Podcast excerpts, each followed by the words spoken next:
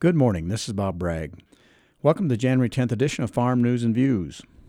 The USDA has predicted that uh, food prices will increase by about 9.5 to 10.5% for all foods, with grocery store prices increasing 11 to 12%, while they predict that uh, food away from home prices will increase by 7 to 8%. Some food categories are expected to be much higher.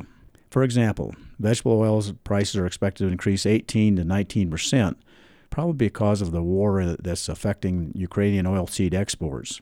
Cereal and bakery products are expected to increase 12.5 to 13.5 percent, while poultry may increase 14 to 15 percent.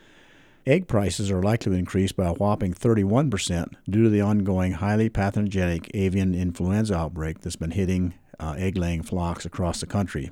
Colorado egg laying flocks have been especially hard hit, and many grocery stores are having a tough time keeping eggs on the shelf.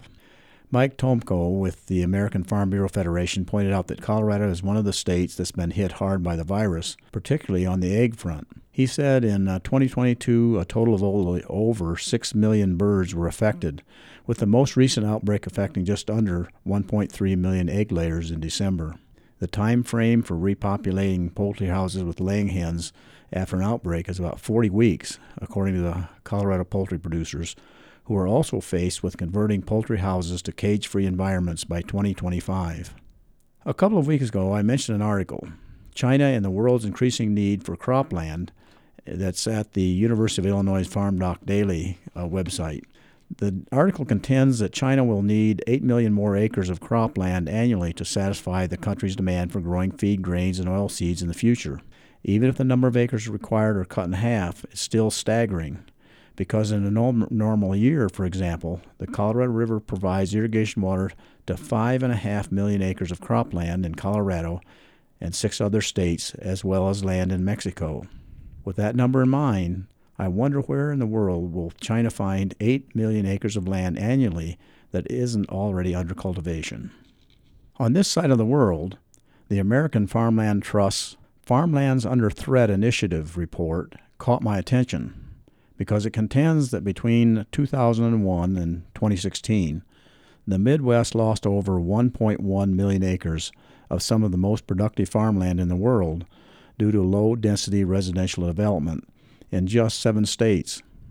To bring this problem a little closer to home, the report also points out that Maricopa County, Arizona, is losing farmland at a faster rate than any other county in the nation. Maricopa County includes Phoenix and many of its suburbs.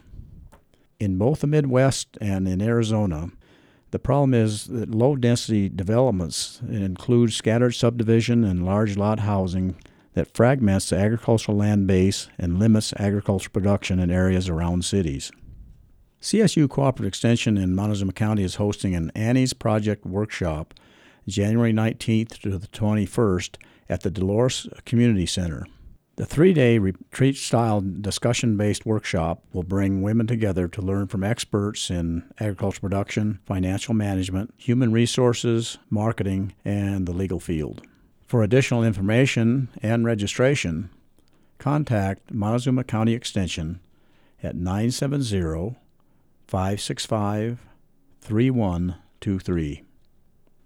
The philosopher Socrates wrote Education is the kindling of a flame, not the filling of a vessel. Until next week, I'm Bob Bragg.